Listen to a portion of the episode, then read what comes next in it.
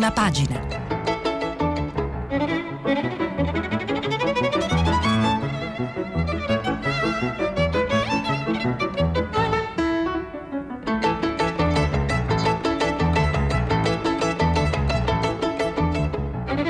Questa settimana i giornali sono letti e commentati da Mario Ricciardi, direttore della rivista Il Mulino.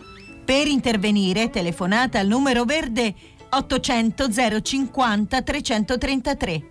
Sms e WhatsApp, anche vocali, al numero 335 56 34 296. Mario Ricciardi è professore ordinario di filosofia del diritto presso l'Università degli Studi di Milano. Dal gennaio 2018 dirige la rivista Il Mulino ed è membro del direttivo dell'omonima associazione di Bologna.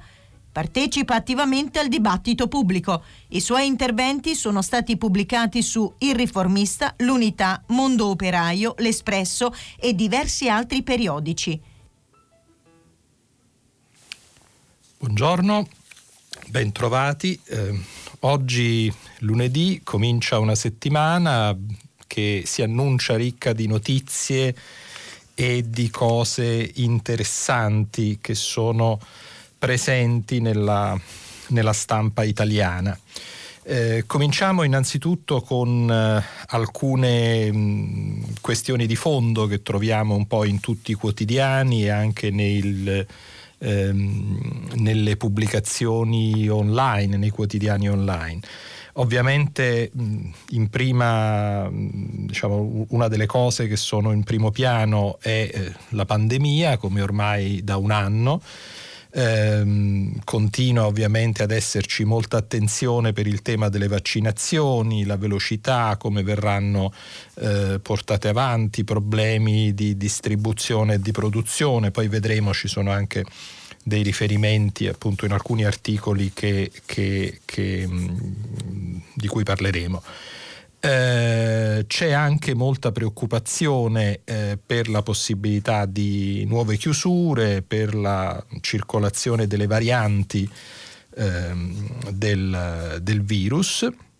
Ma si parla anche moltissimo di politica. Il governo Draghi si è insediato da qualche giorno, oggi si attendono eh, le nomine dei sottosegretari ed è con questa notizia che apriamo, se ne parla in diversi giornali, io eh, vi mm, racconto rapidamente quello che dice un pezzetto di scenario del messaggero. Um, il titolo è Sottosegretari, partiti in tilt, duelli su Viminale Giustizia, il Premier, il premier prova ad accelerare, pagina 9 del messaggero.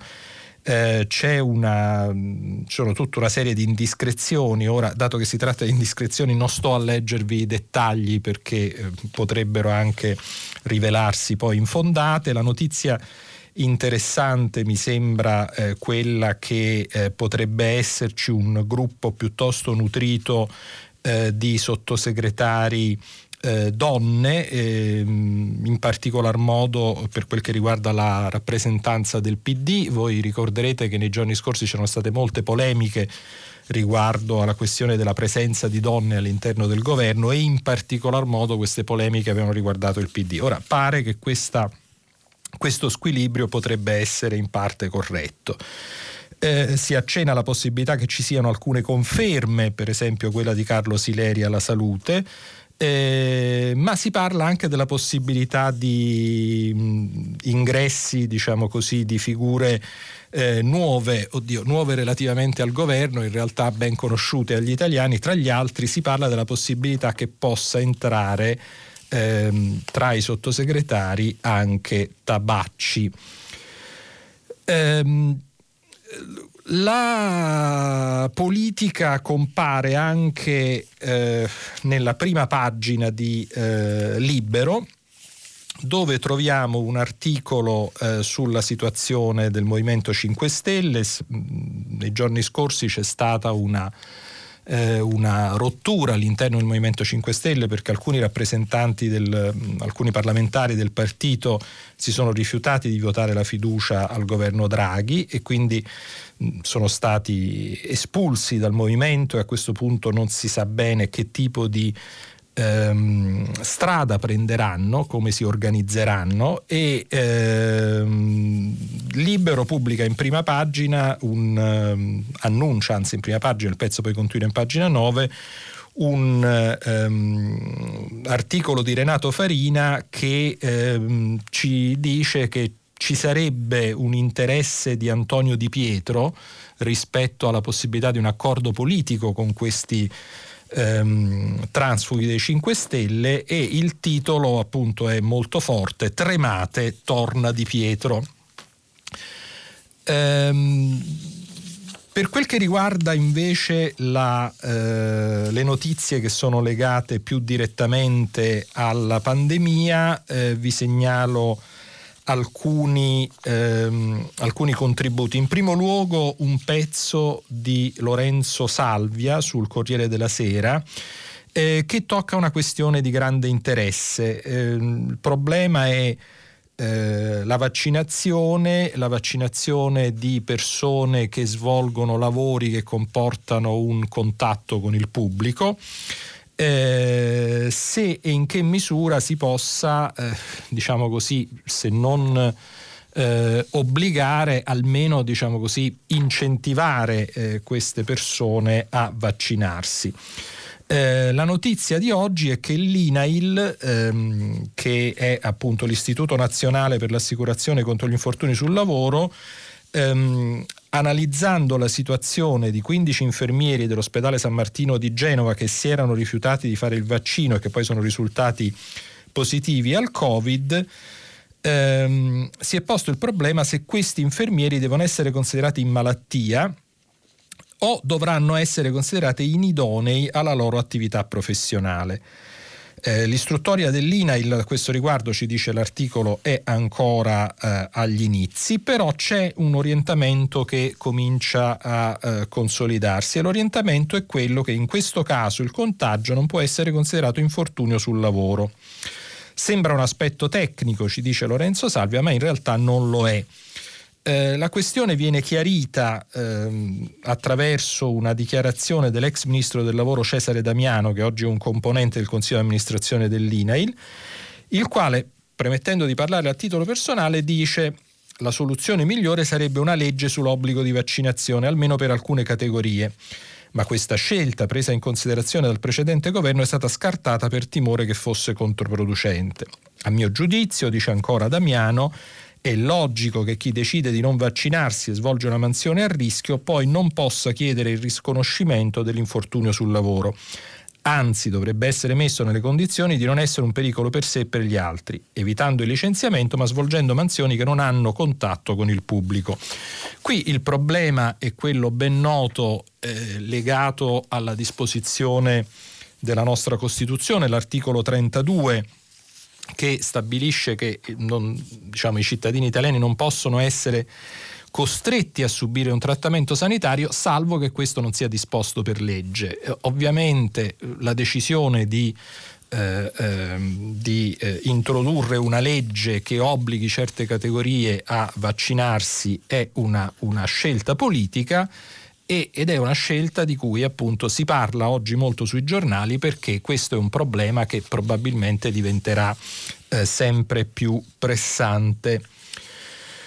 Un altro articolo che vi segnalo sempre dal Corriere della Sera riguarda invece una questione con la quale eh, abbiamo a che fare sostanzialmente dall'inizio della pandemia, eh, che ha spesso provocato problemi in questi mesi e che d'altro canto non si riesce a risolvere eh, in maniera soddisfacente, probabilmente anche per via eh, diciamo così, del modo in cui sono in questo momento disegnati i eh, poteri diciamo, rel- relativi del, dello Stato centrale e delle regioni. E questo tema lo troviamo in una intervista eh, di Monica Guerzoni a Stefano Bonaccini. Stefano Bonaccini è il presidente del Consiglio regionale della Lombardia, un esponente del PD. Eh, il titolo dell'intervista ci dice già un po' qual è il, il um, tema di fondo di questa conversazione con Bonaccini. Il CTS, cioè il Comitato Tecnico Scientifico, dia indicazioni più chiare, basta con le decisioni adottate all'ultimo minuto. Allora vi, vi leggo un alcuni passaggi di questa intervista eh, si parla della possibilità di un nuovo lockdown e Bonaccini dice le persone sono esauste, il continuo entrare e uscire da zone colorate senza che si riesca a piegare la curva in maniera strutturale non aiuta. Ci sono attività economiche che non sanno cosa accadrà il giorno dopo, altre chiuse da troppi mesi. Occorre cambiare schema. Al governo chiediamo un confronto sulla revisione dei parametri e delle misure per dare maggiori certezze a cittadini e imprese e rendere più efficace l'azione di contrasto al virus. E più avanti aggiunge chiediamo al CTS indicazioni più chiare e al governo di riconsiderare l'impianto dei provvedimenti. Ora è chiaro che qui eh, diciamo, il problema non è nuovo, come ho detto non si riesce a trovare una soluzione davvero soddisfacente a questo, a questo, a questo problema. Ehm, c'è effettivamente un, un pochino anche una, eh, una, una difficoltà, diciamo così, di ehm, da parte di un, buona parte dell'opinione pubblica, in qualche misura anche della politica, di trovare una soluzione soddisfacente al rapporto tra tecnici e politica, perché ovviamente il CTS, come dice il nome stesso, è un organismo tecnico che deve diciamo, consigliare il governo, ma poi le scelte relativa, relative a chiusure, aperture e così via sono in ultima analisi delle scelte politiche.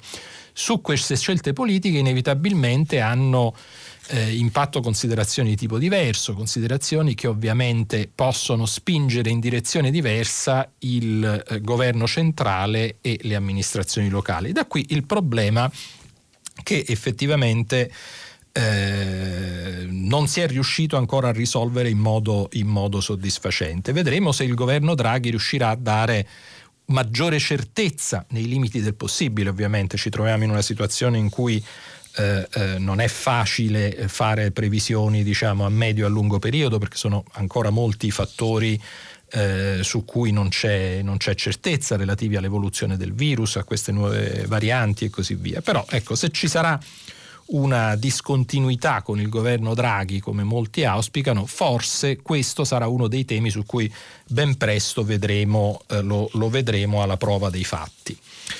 Un altro articolo che vorrei segnalarvi che eh, si ricollega sempre alle questioni che sono eh, connesse in qualche modo, in qualche modo alla, alla pandemia, alle sue, alle sue conseguenze, è un eh, commento di Alessandro Rosina sul Sole 24 Ore ehm, che eh, prende spunto da una indagine che trovate in prima pagina sul Sole di oggi. Eh, il titolo diciamo, di, questo, di, questo, blocco che introduce i dati con una, anche con una grafica molto bella è SOS Giovani, Italia ultima in Europa, deserto al sud. Il disagio misurato attraverso 18 test. Eh, c'è un primato negativo rispetto all, all, all'Unione Europea con il 23,4% di chi non studia né lavora, fino a 34 anni vive ancora in famiglia, il 64,3% eh, per cento, laureati il 27,6%, disoccupati al 21,7%, ma nel mezzogiorno i disoccupati salgono al 35,3%. Quindi dei dati che evidentemente destano preoccupazione e eh, vediamo che cosa eh, dice ehm, Rosina. Con le nuove generazioni va ricreato un percorso di vita, questo è il titolo del commento. E eh, il pezzo si apre in questo modo. La qualità del futuro di un territorio è strettamente dipendente dalla qualità della formazione delle nuove generazioni e dalla valorizzazione del loro capitale umano. Per capire allora se un'economia avanzata sta andando nella direzione giusta, gli indicatori più informativi sono ehm, proprio quelli che riguardano la condizione dei giovani. Se questo è vero, vanno guardati con grande preoccupazione i valori riportati in queste pagine. Confermano che non solo ci troviamo con meno giovani rispetto al resto d'Europa, ma li dotiamo complessivamente di meno degli strumenti necessari per renderli ben preparati, attivi e vincenti rispetto alle sfide del proprio tempo rivelano impietosamente il fallimento delle politiche degli ultimi decenni nel compito più alto di una comunità, appunto stiamo parlando di questi dati, che è quello di trasformare il potenziale delle nuove generazioni in produzione di valore collettivo. Il pezzo continua con una serie di osservazioni molto interessanti su cosa si potrebbe fare per intervenire eh, su, questi, su questi dati. Alessandro Rosina è un demografo molto, molto, molto autorevole. Eh, mi pare interess- interessante però un problema di fondo che emerge da questo, da questo pezzo di Rosina e il problema è questo. In realtà non è che su queste cose non si sia fatto nulla. Negli ultimi anni in Italia ci sono stati una serie di interventi, per esempio interventi che hanno riguardato la scuola, che hanno riguardato l'università, che hanno riguardato il mercato del lavoro, eh, ma evidentemente questi interventi non sono stati degli interventi sufficienti, oppure, perché c'è anche questa possibilità, ehm, diciamo non hanno ancora maturato gli effetti positivi che avrebbero potuto avere. Eh, sta di fatto che noi comunque ci troviamo in una situazione che per molti versi ci mette in una posizione di difficoltà rispetto ad altri paesi, in particolar modo rispetto agli altri paesi europei e quindi eh, si pone il problema di cosa fare. Rivedere gli interventi che sono stati già ehm, messi in atto dai governi precedenti, eh, provare a cambiare completamente strada, integrare politiche diverse, questo è uno dei temi eh, del dibattito ormai da, da, molto tempo e anche qui probabilmente eh, presto eh, potremo vedere quale sarà l'orientamento del governo Draghi. Un altro pezzo di scenario molto interessante e che però ci porta, diciamo così, a un tema diverso che è quello dell'economia eh, e eh, lo troviamo sulla verità dove Fabio Dragoni intervista Carlo Cottarelli. Carlo Cottarelli, eh, che viene descritto nell'occhiello come l'ex mister Forbici, che devo dire la verità non è proprio una cosa eh, lusinghiera come, eh, come, come mm, diciamo, appellativo. Eh, con il Covid l'UE ha fatto passi da gigante, mette in campo risorse importanti ed è già iniziata la revisione del patto di stabilità. Vediamo che cosa dice eh, Cottarelli, eh, in particolar modo rispetto ad alcune delle domande che gli vengono fatte da Fabio, eh, da Fabio Dragoni. Um, un problema di cui si sta discutendo molto, nei giorni scorsi ci sono stati degli interventi ehm, anche diciamo così, sul piano del dibattito internazionale, economisti eh, molto autorevoli tipo Lawrence Summers e altri stanno discutendo della possibilità che ehm, riemerga come una delle conseguenze diciamo, della crisi provocata dalla pandemia e delle misure economiche che sono state prese per cercare di far fronte alla pandemia, che riemerga il problema dell'inflazione.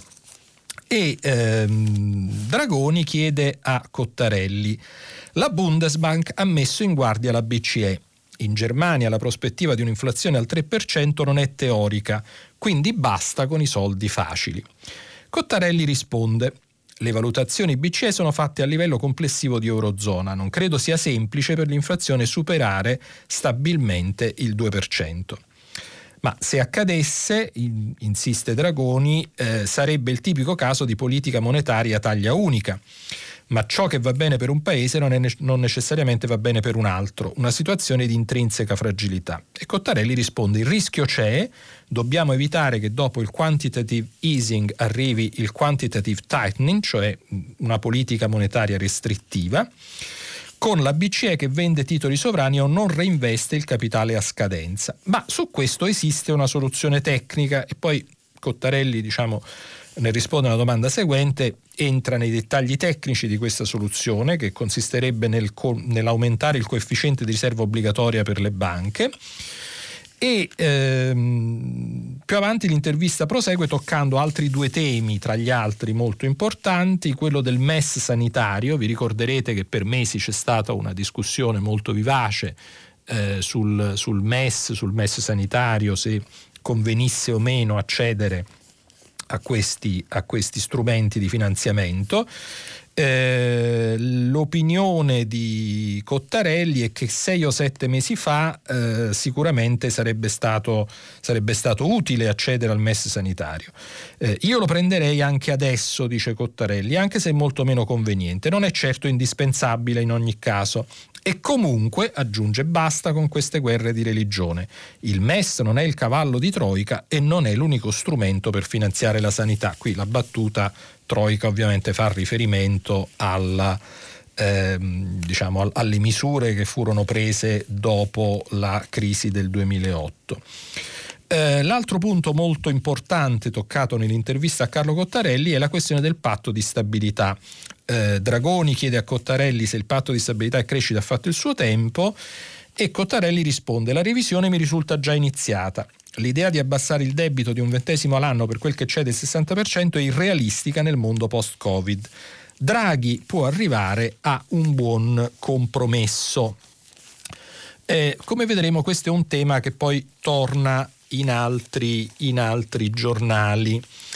Eh, prima però di passare diciamo così, a queste, eh, diciamo così, queste ulteriori ehm, questi ulteriori articoli, interviste, commenti che in qualche modo approfondiscono la situazione politica, eh, passerei a un altro profilo. Abbiamo parlato di grandi questioni nazionali, abbiamo parlato di eh, politica e anche dei rapporti tra l'Italia e diciamo, altri paesi, in particolar modo l'Europa.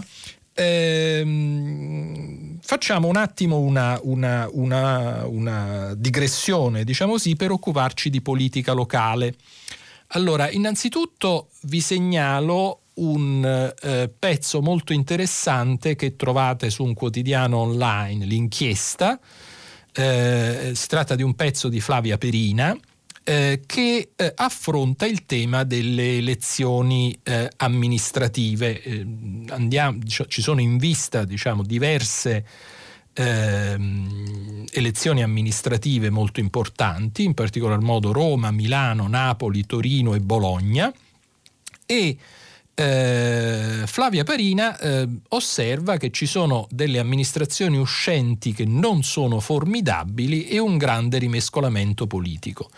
Eppure, ciò nonostante, i partiti annaspano nella ricerca di personalità convincenti per la corsa a sindaco e sperano in un rinvio, perché effettivamente non è, diciamo così, un, un segreto, se ne parla da tempo. Eh, c'è diciamo, sul, sul, tavolo anche la possibilità che per via della pandemia eh, le elezioni amministrative slittino. Nel frattempo comunque ehm, abbiamo una, una, una, serie di notizie, diciamo così, di novità. Eh, e queste novità sono eh, innanzitutto una che riguarda eh, Roma, cioè la, il sostegno alla candidatura della sindaca uscente da parte di eh, Beppe Grillo, che diciamo, non, non è eh, una notizia di oggi, ma oggi è ancora presente eh, su eh, alcuni giornali. E poi una cosa eh, piuttosto interessante, una intervista a eh, Bassolino, Antonio Bassolino, che nei giorni scorsi ha fatto sapere che sarebbe eh, che ha intenzione, insomma, che si candiderà eh, come eh, sindaco di Napoli e comincia un po' a parlare di quello che è il suo programma eh, in vista di, questa, di, questa, mm, di queste elezioni. Innanzitutto dice che se verrà eletto dialogherà con De Luca. Eh, questo è ovviamente un, un, un, tema, diciamo così, che per i non napoletani ehm, potrebbe, potrebbe, anche ehm, così incuriosire perché mai non dovrebbe dialogare con De Luca, però appunto eh, in passato eh, diciamo tra, tra, tra, De Luca e Bassolino non sempre ci sono stati rapporti, rapporti sereni e quindi è chiaro che Bassolino adesso eh, avverta l'esigenza di chiarire eh, la situazione eh, riguardo al rapporto con De Luca, che peraltro è un esponente dello stesso partito da cui eh, veniva in origine Bassolino, sono entrambi ex funzionari eh, del PC che poi ovviamente hanno poi fatto ehm, dei percorsi politici anche, anche diversi da molti punti di vista. Ehm, l'altro aspetto molto interessante della, della, intervista di Bassolino è che Bassolino annuncia un piano antidegrado per Napoli, quindi eh, diciamo una, una, serie di interventi che dovrebbero contrastare eh, il degrado urbano della città di Napoli, un problema storico su cui molte amministrazioni si sono misurate, non sempre con successo. Eh, ricordiamo che Bassolino, diciamo sì, quando è stato sindaco di Napoli aveva avuto tutto sommato almeno eh, all'inizio, diciamo nella parte iniziale del, del, suo mandato come sindaco invece una certa, una certa, capacità di rilanciare l'immagine di Napoli, quindi è naturale che ci sia una, una curiosità, un interesse eh, sulla possibilità che Bassolino possa fare per la seconda volta il, il, il miracolo. Ehm, finita questa, questa, prima, diciamo così, eh, carrellata, questa prima parte della rassegna stampa, adesso vorrei parlarvi eh, di alcuni pezzi che possiamo considerare dei pezzi di approfondimento, dei commenti o delle interviste eh, che ci danno un po' di eh, spunti di riflessione. Eh, la lettura dei giornali è sempre stata da questo punto di vista un, un'occasione appunto anche per eh, ehm, trovare delle cose su cui riflettere nel corso della giornata e sui giornali di oggi ci sono molte cose su cui riflettere. Rimango per un momento eh, sul mattino, sul quotidiano napoletano, perché mh, sempre in prima pagina eh, troviamo un eh, fondo di Mauro Calise Mauro Calise è uno scienziato della politica, uno studioso autorevolissimo del sistema politico italiano, ehm, il quale eh, commenta diciamo così, la situazione politica e le prospettive del governo Draghi riflettendo in particolar modo su un tema. Che cosa succederà eh, riguardo alla elezione del nuovo Presidente della, della Repubblica? E eh, eh, Calise scrive per ora sappiamo soltanto che eh, il nuovo presidente, e non, ovviamente non, non, siamo in condizione di dire eh, chi sarà il nuovo presidente, eh, eh, avrà in mano le chiavi del quando e del come sciogliere la legislatura. E non si tratta di chiavi da poco, visto l'attaccamento alle poltrone che deputati e senatori hanno mostrato e mostreranno fino all'ultimo. Eh, questo, secondo Calise, eh, pone un problema di fondo che riguarda in un certo senso il ruolo e anche il cambiamento del ruolo del capo dello Stato e eh, eh come eh, diciamo, la, la, politica stia cambiando in risposta al cambiamento del ruolo del capo dello Stato. Ehm, Calisi a un certo punto scrive la democrazia contemporanea si fonda in tutto l'Occidente su una forte investitura del leader. Che si tratti di presidenti o premier, leadership partitica e leadership istituzionale si fondono in un'unica figura. Ed è a questa fusione a conferire quel minimo di stabilità che consente pur nella strutturale volatilità delle opinioni che segna la nostra epoca, di programmare e portare avanti politiche di più lungo periodo. E infatti appunto il, eh, il commento di Calise eh, pone in maniera molto forte il problema di una riforma presidenziale per rifare i partiti.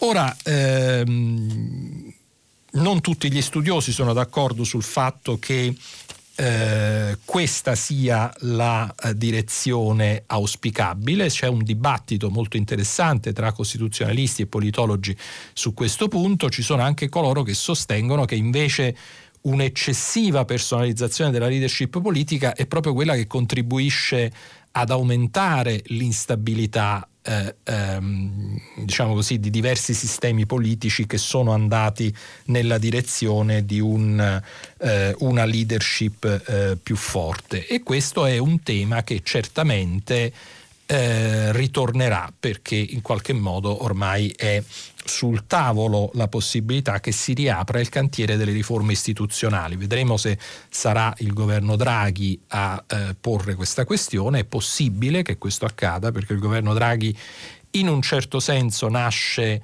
se non proprio con un mandato, ma certamente con una forte aspettativa di essere anche un governo eh, eh, diciamo ri- riformatore che guardi in un certo senso a lungo periodo, vedremo cosa accadrà, se, se si andrà nella direzione auspicata da Mauro Calisia o in una direzione diversa. Un'altra cosa che vi segnalerei è una ampia intervista del direttore della stampa Massimo Giannini al commissario europeo Gentiloni.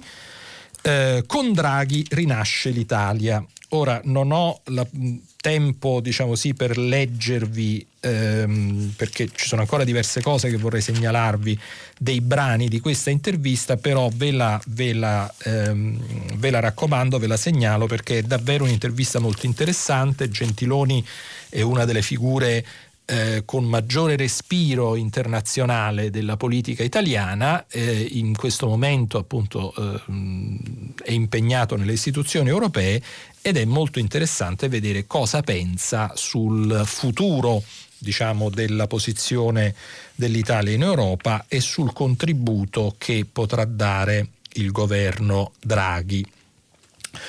Eh, altro articolo su cui vale la pena di soffermarsi è invece un commento di Federico Fubini che troviamo eh, diciamo eh, c'è un'apertura in prima pagina e poi l'articolo prosegue a pagina 30 e il titolo è Il recovery e dopo, crisi Covid, conseguenze asimmetriche.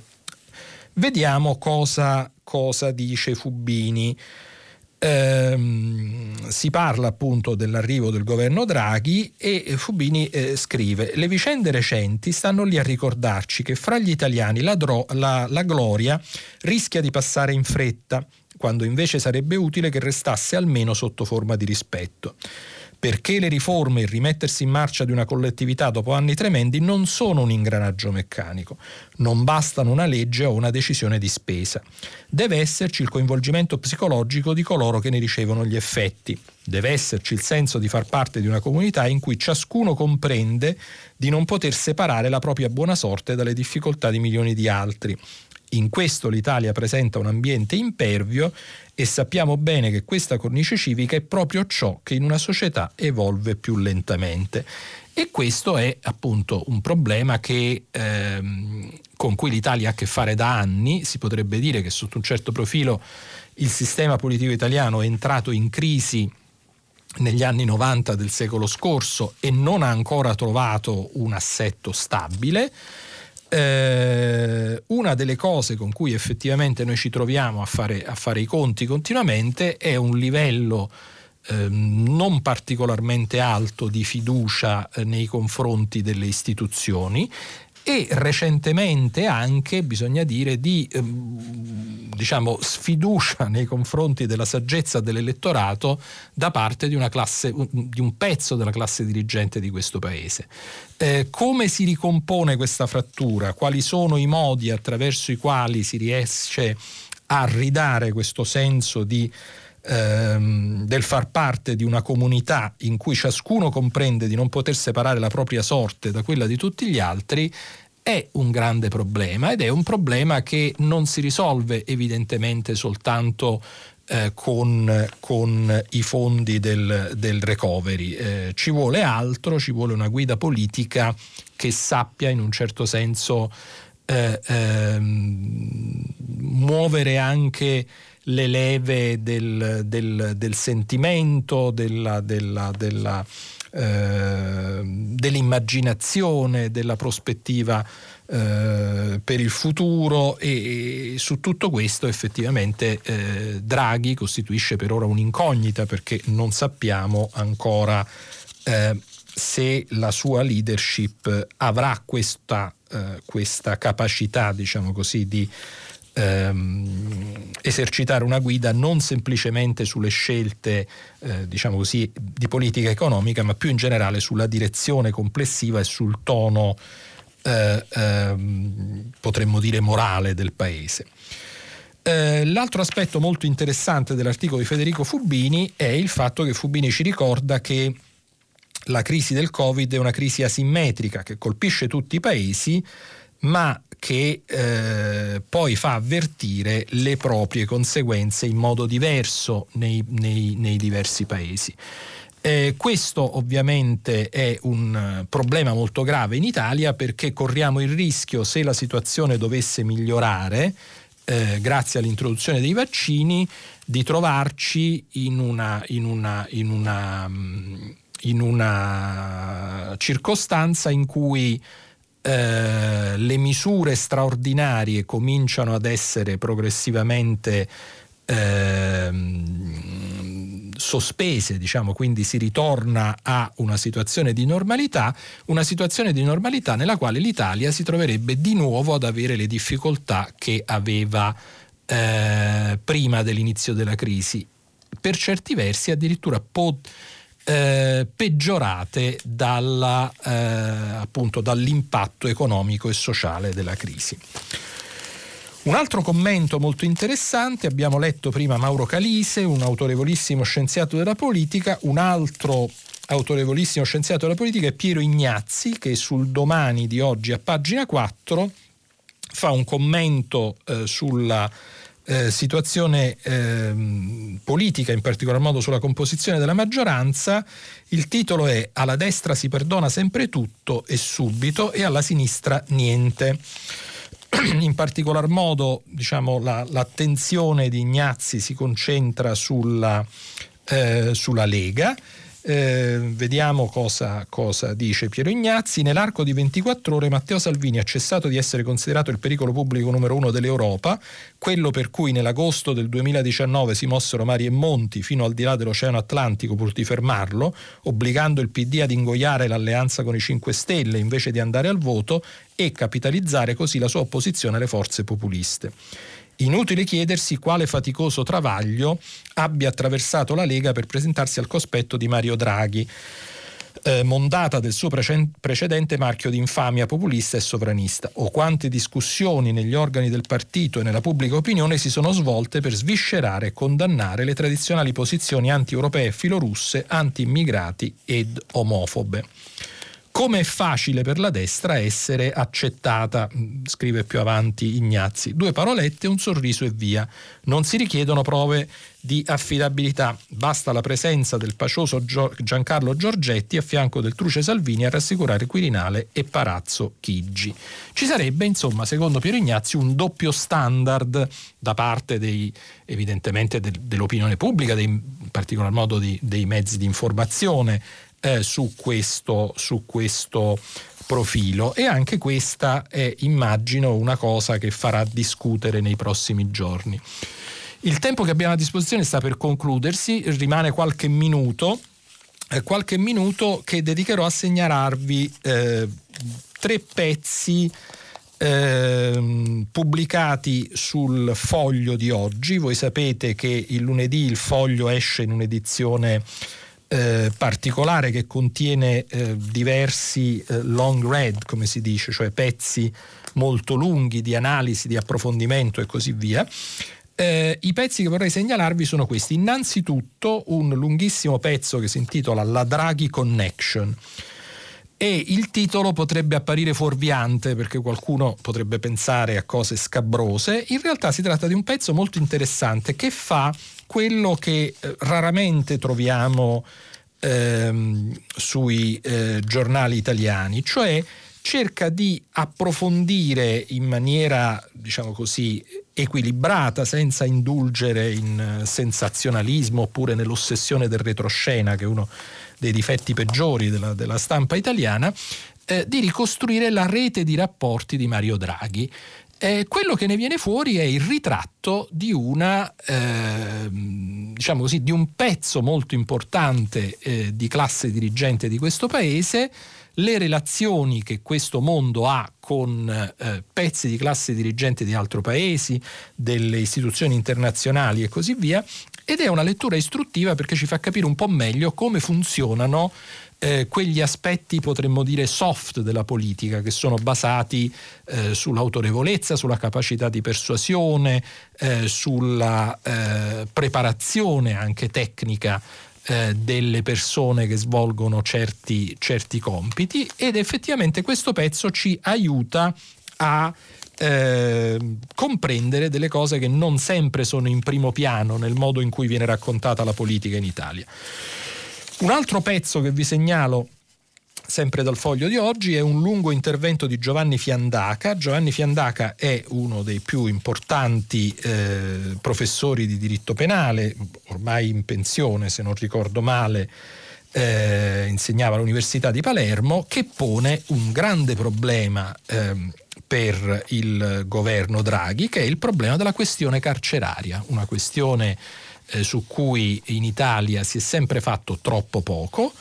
Eh, Fiandaca è un tecnico che eh, ovviamente ha delle idee eh, che vale la pena di, di, di, di, leggere, di approfondire. Vi segnalo soltanto due aspetti. Il primo è che ehm, Fiandaca dice che è arrivato il momento di farla finita con la demagogia punitiva e di ricordarsi che il miglioramento del sistema penitenziario eh, non è eh, frutto di un ingenuo buonismo, ma è invece un obiettivo di concreta utilità sociale nell'interesse della generalità dei cittadini. Si avverte qui l'eco di Cesare Beccaria, il grande eh, riformatore del Settecento nelle parole di Fiandaca, e eh, la, una delle proposte molto interessanti che fa Fiandaca è quella che nel nuovo governo venga individuata una figura, sostanzialmente un sottosegretario, eh, eh, che si occupi esclusivamente della questione carceraria. Eh, un tema molto interessante, vedremo se il governo eh, Draghi ehm, coglierà questo, questo suggerimento. Chiudo con la segnalazione di un pezzo eh, molto divertente che c'è sempre sul foglio di oggi eh, ed è una eh, riflessione di Giuliano Ferrara che da quando non è più il direttore del foglio si è riservato questo ruolo diciamo così anche di commento un po' laterale e eh, il pezzo di oggi è una difesa di Twitter perché Twitter è il posto più allegro e bello del mondo e Ferrara spiega perché lui trova Twitter un luogo tutto sommato interessante dove vale la pena di, di, di, di esserci e dove si trovano diversi spunti divertenti. Una considerazione che devo dire io condivido, anch'io come Ferrara sono, sono, sono su Twitter e trovo che Twitter usato bene come qualunque cosa, eh, può essere uno straordinario strumento di, eh, diciamo così, di, di, di approfondimento, di, mh, scoperta di notizie, di voci interessanti e anche un luogo dove si incrociano, diciamo così, il vecchio e il nuovo eh, nel, nel, sistema dell'informazione, nel, nella, nella, formazione dell'opinione pubblica, eh, e questo può essere molto interessante, soprattutto per persone che non sono eh, come eh, Giuliano Ferrara, ma devo dire anche come me, dei nativi digitali. Quindi eh, se non l'avete mai fatto, mm, fatevi un giro su Twitter, magari partendo proprio dall'account di Giuliano Ferrara, che spesso è molto, eh, molto divertente. Eh, siamo eh, ormai arrivati diciamo così, alla, alla, al termine eh, del tempo che avevamo a disposizione. Eh, io vi ricordo che eh, dopo la fine della rassegna stampa eh, c'è un, un, momento di pausa e, e, e poi eh, comincerà il filo diretto, il filo diretto eh, con gli interventi eh, sia eh, diciamo sì, attraverso i messaggi sms sia attraverso le telefonate che potete fare alla nostra redazione e io rimango qui per ascoltarvi e per discutere con voi eh, delle notizie di oggi. Eh, per il momento la rassegna finisce e vi aspetto dopo la pubblicità appunto per il filo diretto. Grazie. Mario Ricciardi, direttore della rivista Il Mulino, ha terminato la lettura dei giornali di oggi. Per intervenire chiamate il numero verde 800 050 333. Sms WhatsApp, anche vocali, al numero 335 56 34 296. Si apre adesso il filo diretto di prima pagina. Per intervenire e porre domanda a Mario Ricciardi, direttore della rivista Il Mulino, chiamate il numero verde 800 050 333. Sms e WhatsApp anche vocali al numero 335 56 34 296. La trasmissione si può ascoltare, riascoltare e scaricare in podcast sul sito di Radio 3 e sull'applicazione Rai Play Radio. Pronto? Sì, pronto, buongiorno, mi chiamo Tomasi Maurizio. Buongiorno, da dove chiama? Per... mi, mi, eh, vuole, vuole, vuole, dirci anche la città da cui chiama? Assolutamente, sì. io chiamo da Milano. Ok. E niente, sentivo stamattina anche la sua rassegna stampa dove parlava Cottarelli e niente, io volevo porre l'accento su una cosa, vabbè, comunque me, su una cosa molto indecente di questo paese, perché fino all'altro giorno aprivi radio, televisioni, giornali, il MES finanziario era il MES sanitario era indispensabile per questo paese. E d'ora non senti più niente, più nessuno dire che, eh, parlare del MES, quindi io credo, non io, credo che molti italiani e non solo, credono che questo MES sia stato un cavallo di Troia per far cadere il governo. E, e questo cavallo di Troia è stato fatto dal signor uh, Renzi e dietro mm, faccio, dico delle cose mie ma non faccio nome e cognomi perché mi, mi, è stato detto così comunque lei è la signora Carla Carla Sarre credo che sa chi sia e questo governo è stato fatto cadere con la scusa del MES per conto terzi. E, e io credo che sia tutto un filo rouge, un filo rosso, adesso vede che si parla del ponte sullo stretto, e quindi sì, sa sì. chi c'è dietro il ponte sullo, stress, sullo stretto e tutte queste grandi opere. Il, il, il, punto, il, punto, mi sembra molto chiaro, la ringrazio molto. Allora, eh, due, due, considerazioni. Eh, in realtà non è del tutto vero che eh, non ci fosse un dissenso sulla questione del MES. Io eh, dirigo una, una, rivista che si occupa appunto di, di, tra l'altro di politiche pubbliche, di questioni diciamo, che riguardano le politiche economiche e eh, non solo ricordo molto bene di aver pubblicato eh, sulla rivista dei contributi di studiosi eh, mi viene in mente per esempio Francesco Saraceno che è un economista italiano che, che, lavora, eh, che lavora, a Parigi che ehm, facevano delle valutazioni critiche già molto tempo fa sull'utilità di accedere, eh, di accedere eh, al MES, diciamo, su, poi ovviamente le, le, le, sulle due forme c'erano dei giudizi diversi, però non è che non ci sia stato un dibattito, mi, mi ricordo per esempio il Sole 24 ore certamente ha pubblicato eh, qualche pezzo di, di, di economisti che ragionavano su questo. È vero che però diciamo, i commenti politici eh, erano eh, tutti molto nel segno di, eh, eh, diciamo così, di, di, di, insistere sull'importanza di accedere a questo strumento di finanziamento. E qui forse c'è un po' una traccia della cosa che dicevo prima nel corso della rassegna, cioè un problema un po' nuovo che, che, noi cominciamo ad avere ultimamente in Italia, cioè noi abbiamo un problema storico di eh, scarsa fiducia dei cittadini nei confronti della politica, nei confronti di alcune istituzioni, poi le cose cambiano, per esempio ci sono stati dei presidenti della Repubblica molto popolari e quindi mm, in quei momenti le, le, cose sono state un po' diverse, però diciamo gli italiani hanno un atteggiamento spesso diffidente nei confronti della politica. Da un po' di tempo si nota anche una diffidenza eh, che, che, che, va nel, nel verso contrario, cioè eh, molti intellettuali, giornalisti eh, sembrano essere scettici sulla possibilità che il nostro paese riesca davvero a farcela con le sue, con le sue forze. E questo gli spinge talvolta a eh, calcare un po' la mano, diciamo così, su tutte quelle, eh, quelle, eh, quegli strumenti, quelle, quelle misure eh, che in un certo senso potrebbero fare da vincolo esterno alla politica italiana. Anche questo è un vecchissimo tema, un vecchissimo tema che però negli ultimi anni sta diventando un tema eh, molto, molto forte, diciamo così, nel nostro paese e un tema profondamente divisivo, perché poi appunto quando eh, ehm, cose come eh, degli strumenti di, mm, diciamo, di, di, di, finanziamento della spesa pubblica o comunque per esempio una forme di prestito e così via diventano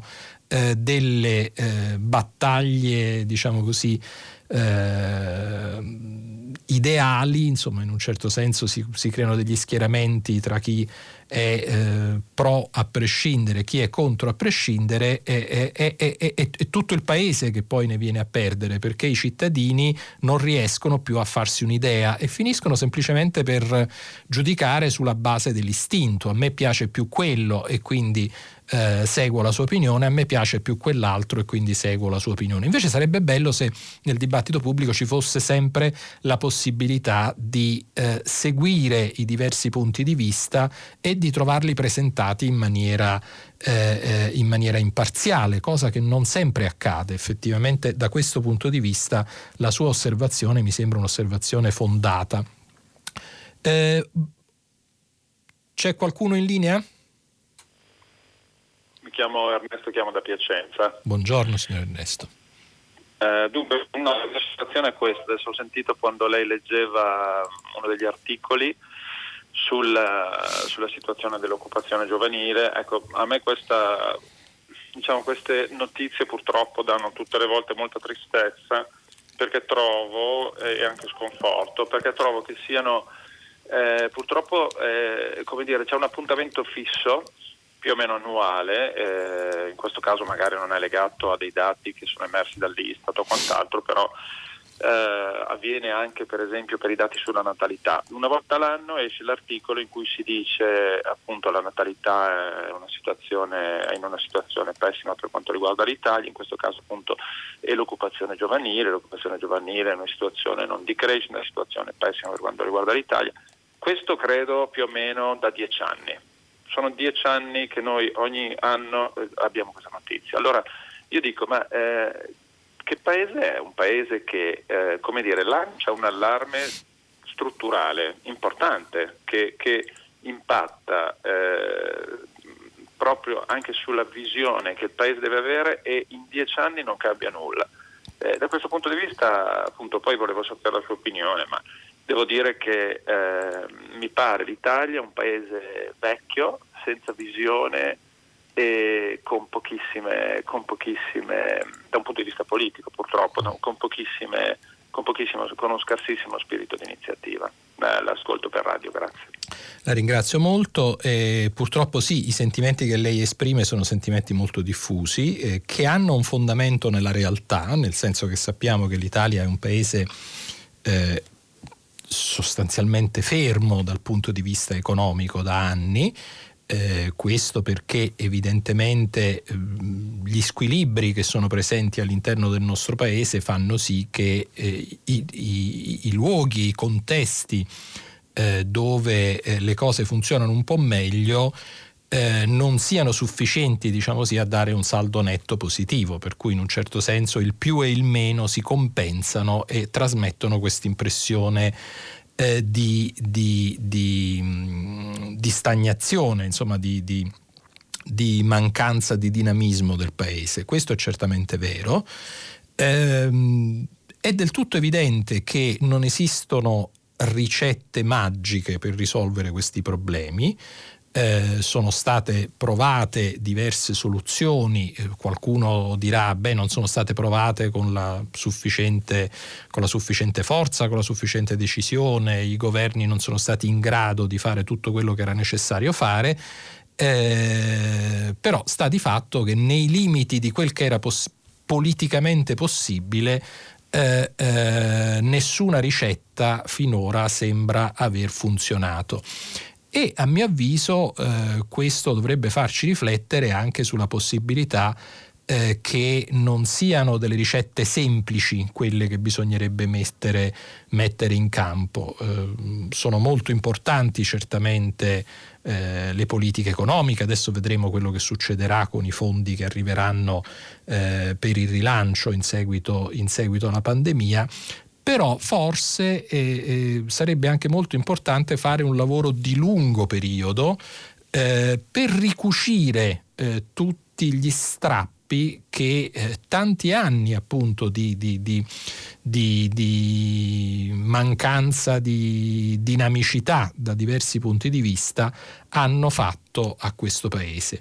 E ovviamente la prospettiva di lungo periodo eh, è una prospettiva complessa per la politica perché in un certo senso eh, eh, deve essere sufficientemente svincolata dal consenso eh, diciamo di breve periodo dell'elettorato per poter eh, eh, realizzare i propri effetti. Ci sarebbe bisogno di un accordo eh, molto largo eh, tra le forze politiche per eh, portare a termine certi interventi.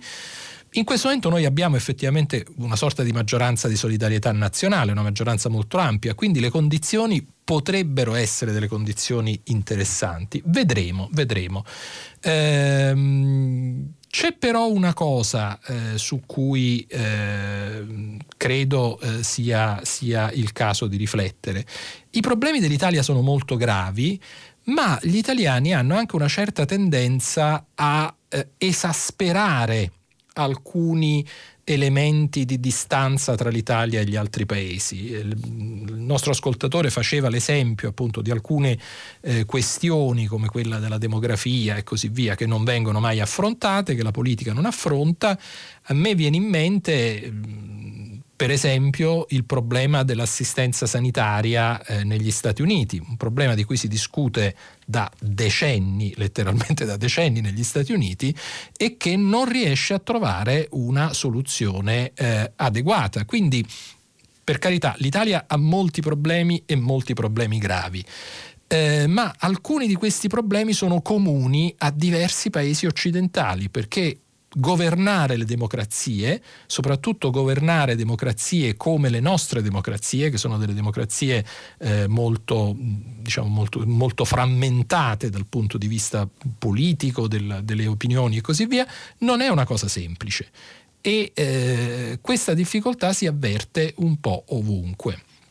Eh, ci sono diversi messaggi che sono arrivati ehm, attraverso sms e vedo che c'è un, un uh, messaggio di Cinzia da Roma eh, che ci dice il senso di appartenenza a una comunità viene trasmesso dalla scuola e lì bisognerebbe intervenire, sono molto d'accordo.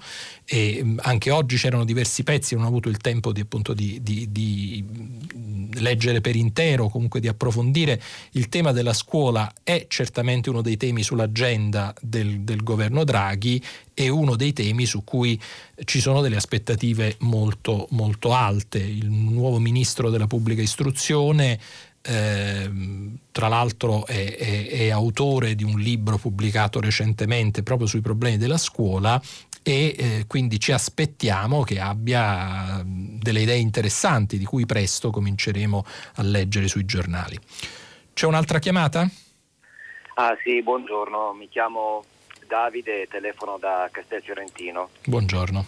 E portavo una mia testimonianza, io mh, non voglio mancare di rispetto ai morti, ai malati, a chi combatte ogni minuto per la vita.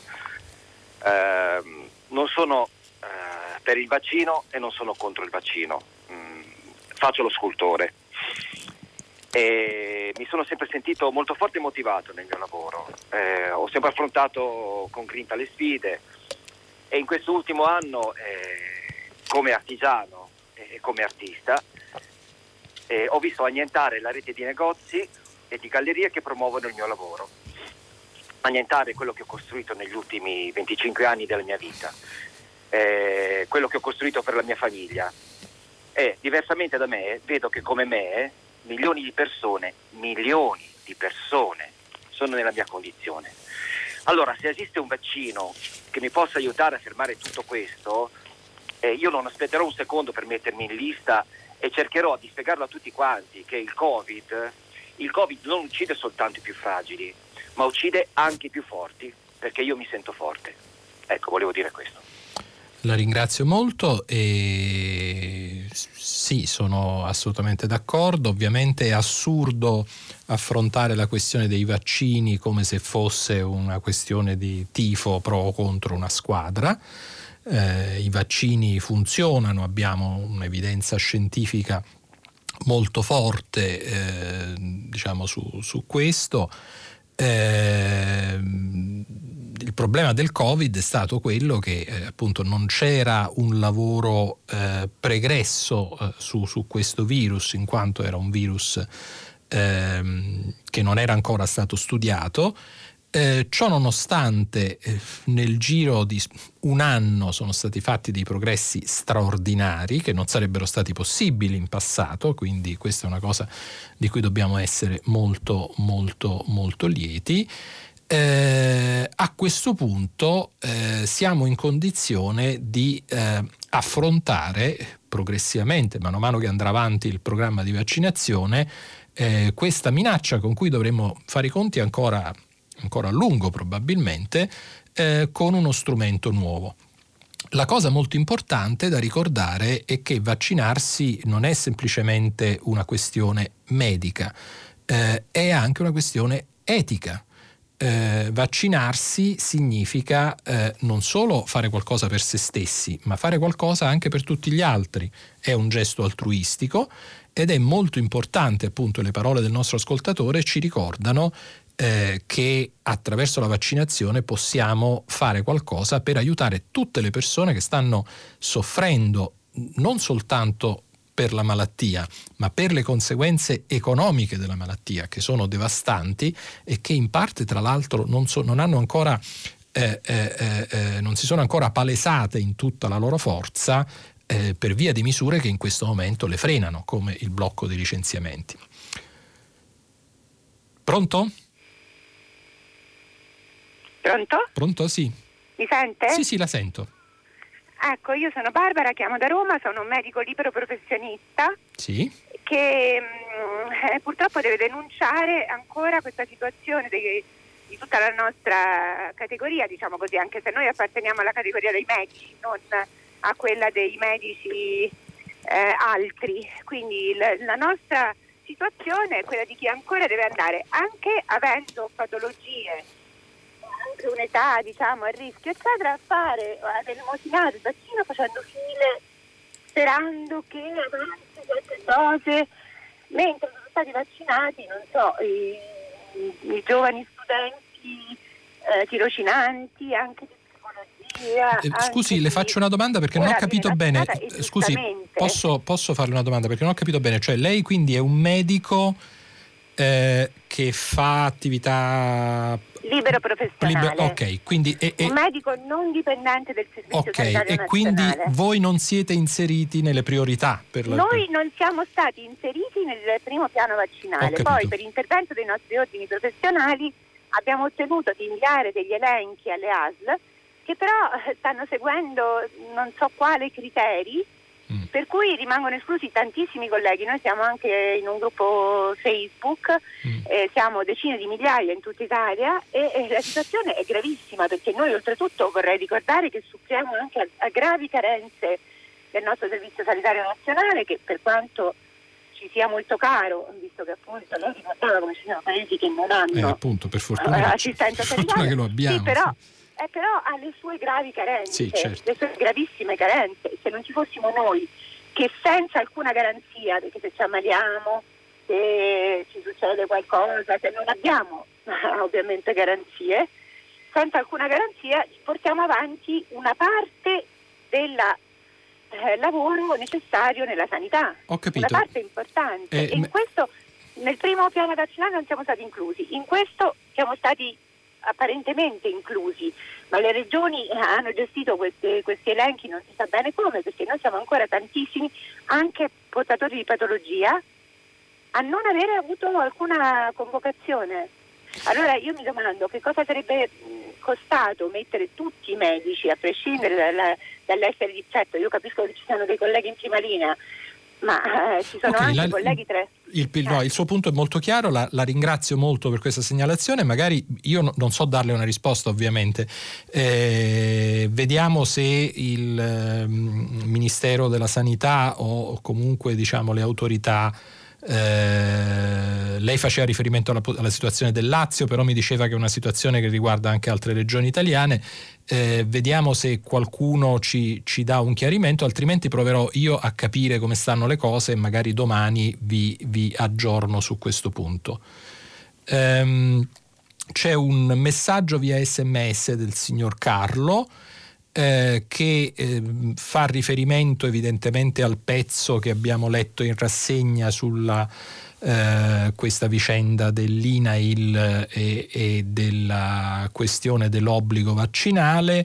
Il signor Carlo dice con il Covid non c'è privacy che tenga, è inconcepibile che un operatore sanitario non si vaccini ed il suo superiore non possa saperlo.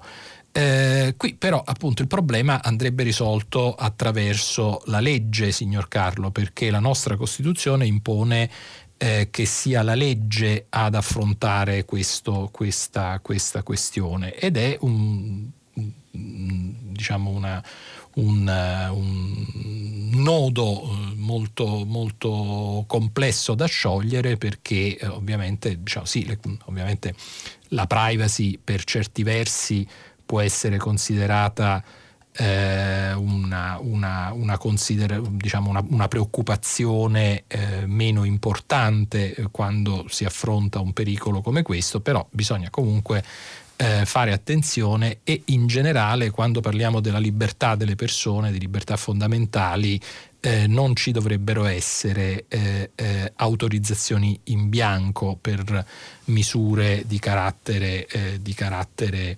eh, invasivo, come inevitabilmente sono misure che entrano nella sfera privata della salute delle persone. Quindi un problema molto serio che dovrebbe essere risolto dal legislatore. Pronto? Sì, pronto, buongiorno. Buongiorno, buongiorno sono sì, Stefano da Milano. Eh, domanda molto semplice, veloce. Dunque, ehm, rifacendomi all'articolo da lei letto di Mauro Calese, sì. ehm, visto che eh, faticosamente si è insediato il governo Draghi in questi giorni e visto che l'anno prossimo a febbraio ci sarebbero le elezioni presidenziali dove uno dei candidati è proprio Mauro, eh, il presidente Draghi, eh, lo scenario istituzionale che si potrebbe prospettare secondo lei è quello di un mandato a termine dell'attuale presidente Mattarella, come fece il suo predecessore napolitano, per un paio d'anni, il tempo sufficiente a traghettare diciamo, il Paese verso le elezioni politiche, altrimenti se Draghi dovesse essere subito nominato Presidente, eh, parliamo di febbraio dell'anno prossimo, il suo mandato avrebbe una durata talmente ridotta che non potrebbe neanche mettere diciamo, in moto tutto, tutto, quello che serve al Paese in questo momento per superare la sua crisi. Ecco, la domanda è questa. La ringrazio. Allora, domanda eh, niente affatto semplice, tra l'altro richiederebbe doti da indovino che io non ho. Eh, qualche osservazione che posso fare? Allora, innanzitutto... Eh, è bene ricordare per i nostri ascoltatori che non c'è una candidatura di Draghi alla presidenza della Repubblica. Eh, Draghi potrebbe essere il prossimo Presidente della Repubblica come una serie di altre figure di, di, alto profilo di cui si discute, ma si discute a livello di opinione pubblica, di, di, di giornali, diciamo così, di riflessioni su eh, eh, quelli che potrebbero essere eh, gli orientamenti eh, del Parlamento quando si arriverà appunto alla elezione del nuovo Presidente della Repubblica. Ehm, per quel che riguarda la possibilità che ehm, invece venga rieletto Mattarella, qui c'era il precedente di Napolitano che lei richiamava, eh, nessuno ov- ovviamente, men che mai io, eh, può eh, presumere di avere accesso alle, alle, alle intenzioni, ai pensieri del Presidente della Repubblica.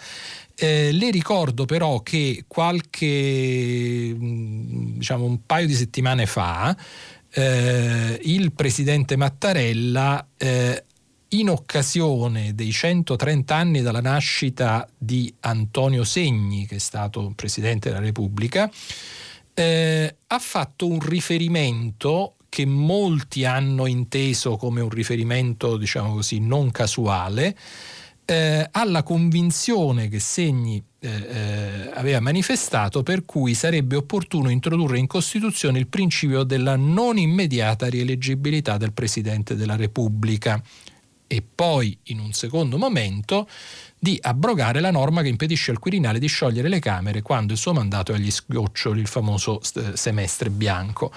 E quindi mh, mm, dobbiamo ritenere che Mattarella non sarebbe disponibile a un secondo mandato? Mm, non si può dire con certezza, però questo è un elemento eh, su, cui, su, cui, riflettere e, e, che potrebbe, diciamo così, escludere l'ipotesi di cui lei parlava. Pronto? Grazie. Pronto? Pronto? Pronto, mi sente? Sì, io la sento, pronto? Sì, sì, io la sento. Allora, Mario Rizza da Pescara, sono un medico in pensione. Buongiorno. Lib- pronto? Sì, sì, la sento, parli pure. E anche libero professionista. A proposito della vaccinazione, la collega che ha appena telefonato dal Lazio, io sabato 13 ho ricevuto dal mio ordine medici un messaggio. L'AS Pescara, finito di vaccinare i dipendenti, vaccina i medici del territorio, eccetera. Lunedì ho mandato la mia adesione, lunedì 15, cioè 7 giorni fa, intorno alle 9, ricevo una telefonata e mi danno l'appuntamento per martedì 16. Io alle ore 15, martedì 16, mi sono messo in fila nell'aula magna del nostro ospedale e dopo tempo ho fatto la vaccinazione, quindi non mi, non mi sembra che sia il caso di scomodare i massimi sistemi. Forse una provincia funziona meglio d'ordine medici, un'altra provincia di meno. Insomma, ok, la, la, la, ringrazio. Questo fatto, eravamo almeno un centinaio di medici, se non di più. Sì. La ringrazio molto per questa, per questa informazione che ci dà. Pronto? Sì, pronto, mi sente? Sì. Buongiorno, Filippo da Torino. Buongiorno Filippo. Buongiorno, buongiorno. Senta, eh, in primis volevo porre un dubbio, un dubbio amletico, nel senso il governo Draghi, ehm, grande personalità, grande capacità, si direbbe grande curriculum, si direbbe nel senso che ha un grande curriculum, sì. ehm, e poi nel momento in cui deve calare un, un governo già per forza deve eh, applicare eh, il Cencelli di, di, eh, di Prima Repubblica eh, Memoria e, e, e, mette dei ministri, sceglie dei ministri che ovviamente sono in quota e hanno delle caratteristiche un pochino diverse, no? si è fatto gran parlare della distinzione tra tecnici e politici, ma poi soprattutto mi chiedo, ehm, negli Stati Uniti quando cambia una, un'amministrazione cambia il primo, il secondo e il terzo livello a discendere, a livello dirigenziale. Eh, non mi sembra che questo avvenga più di tanto, anche se in realtà non è un qualcosa che deve essere applicato per forza a tutti, a tutti i ministeri per definizione. Ce ne sono certi che devono rimanere come tali perché devono consolidare delle pratiche e delle, e delle relazioni. Um, mi chiedo se comunque eh, questo, tutta questa perfezione di, di Draghi nel momento in cui si cali già nella prima realtà, che è quella delle nomine, non, non debba già fare i conti con una realtà che è quella precedente, indipendentemente dai colori politici, è quello che dico. Eh, e poi eh, concludo subito, ehm, una, una, prece. Eh, le è stata posta una domanda in precedenza da un, da un ascoltatore riguardo a, vado per parole chiave, MES, caduta del governo, Renzi. Non ho capito la sua risposta. Eh, sinceramente aveva parlato di giornalisti, di politici e quant'altro, ma la domanda dell'ascoltatore era abbastanza secca. Eh, crede che Renzi abbia fatto cadere il governo conto terzi? È una domanda che mi pongo anch'io. Grazie, l'ascolto per radio.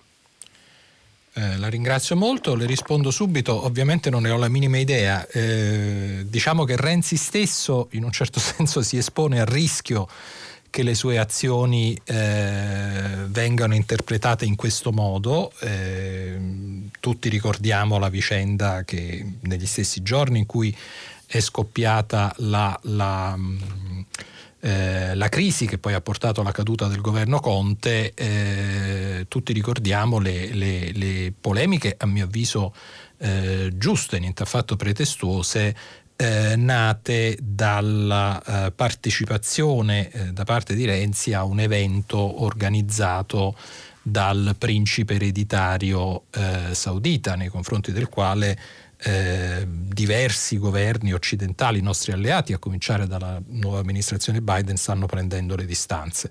Eh, quindi io ovviamente non, non ho informazioni eh, eh, su quali sono le motivazioni di Renzi, noto che Renzi stesso spesso si mette in, in situazioni nelle quali eh, eh, in un certo senso ehm, chi vuole dare o chi si convince che ci siano delle, delle motivazioni eh, non del tutto limpide ha degli elementi eh, sui quali appoggiarsi.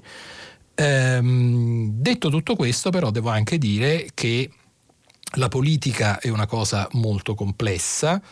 Eh, nella politica ci sono anche eh, eh, gli interessi, gli interessi economici non sono eh, assolutamente da demonizzare perché ovviamente se non c'è un'economia che funziona un paese non può andare avanti.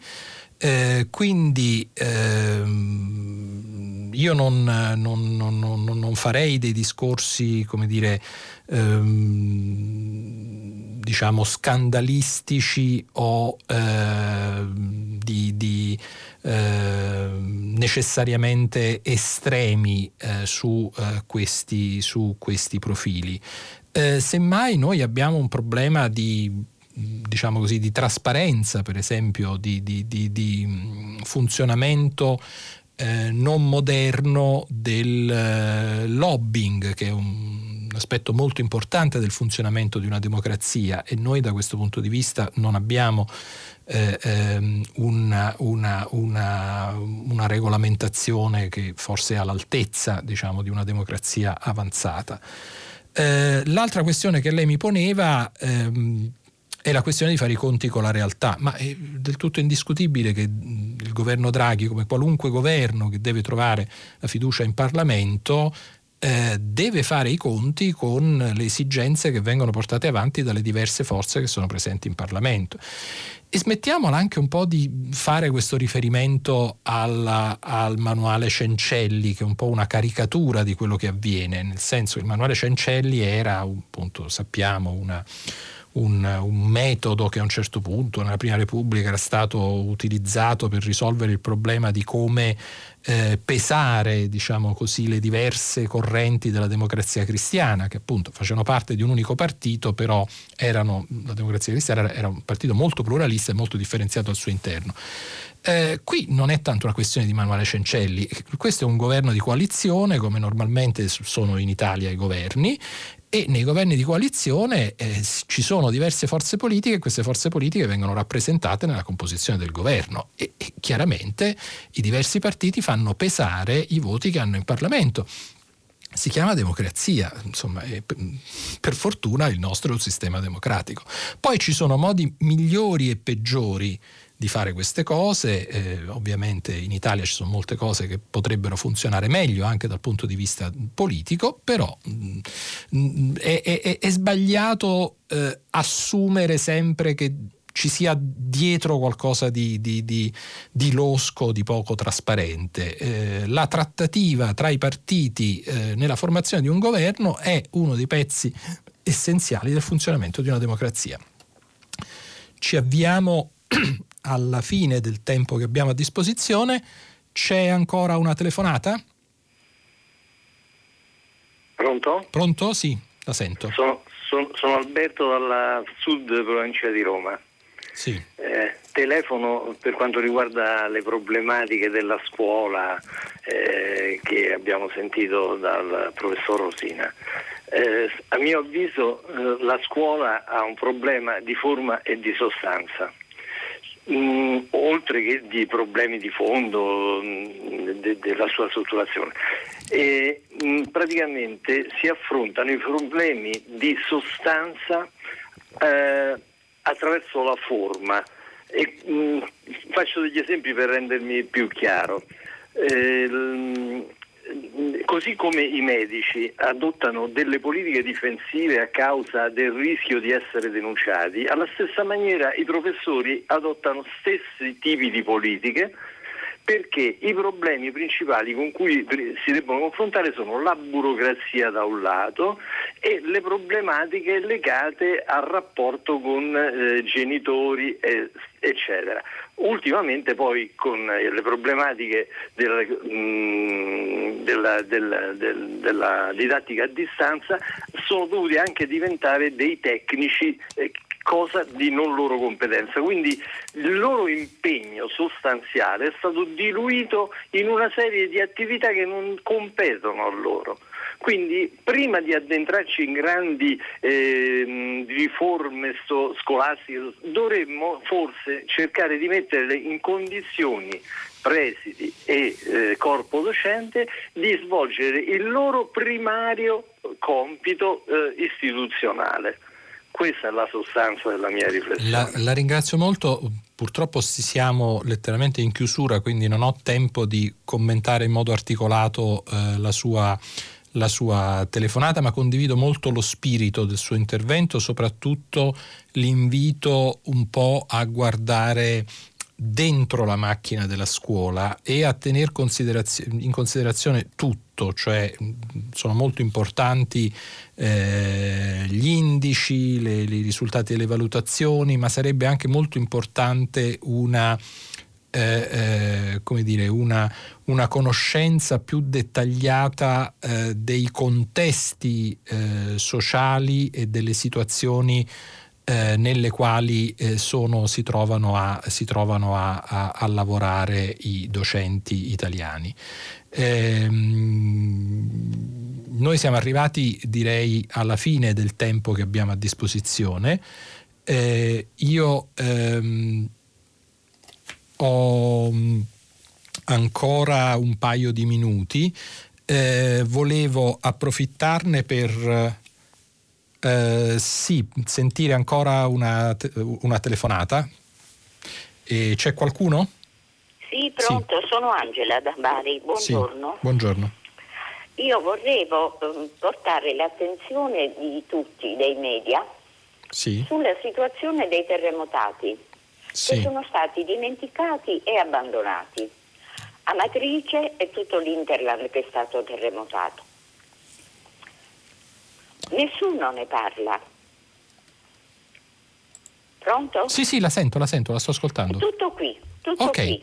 la ringrazio moltissimo per questa sollecitazione. Io volevo nel frattempo informarvi del fatto che sono arrivati tantissimi messaggi eh, da parte di nostri ascoltatori eh, che eh, dicono che in realtà in diverse regioni eh, i medici che, che, non lavorano per il Servizio Sanitario Nazionale sono, diciamo, sono, sono stati vaccinati o sono in corso di vaccinazione. Vedo un messaggio per esempio da Bologna, prima avevo letto un messaggio eh, di un ascoltatore che scrive dalle Marche, un'ascoltatrice che scrive da Torino, eh, quindi forse il problema a questo punto non è un problema di, di, di, diciamo nazionale, ma è un problema che riguarda alcune realtà locali.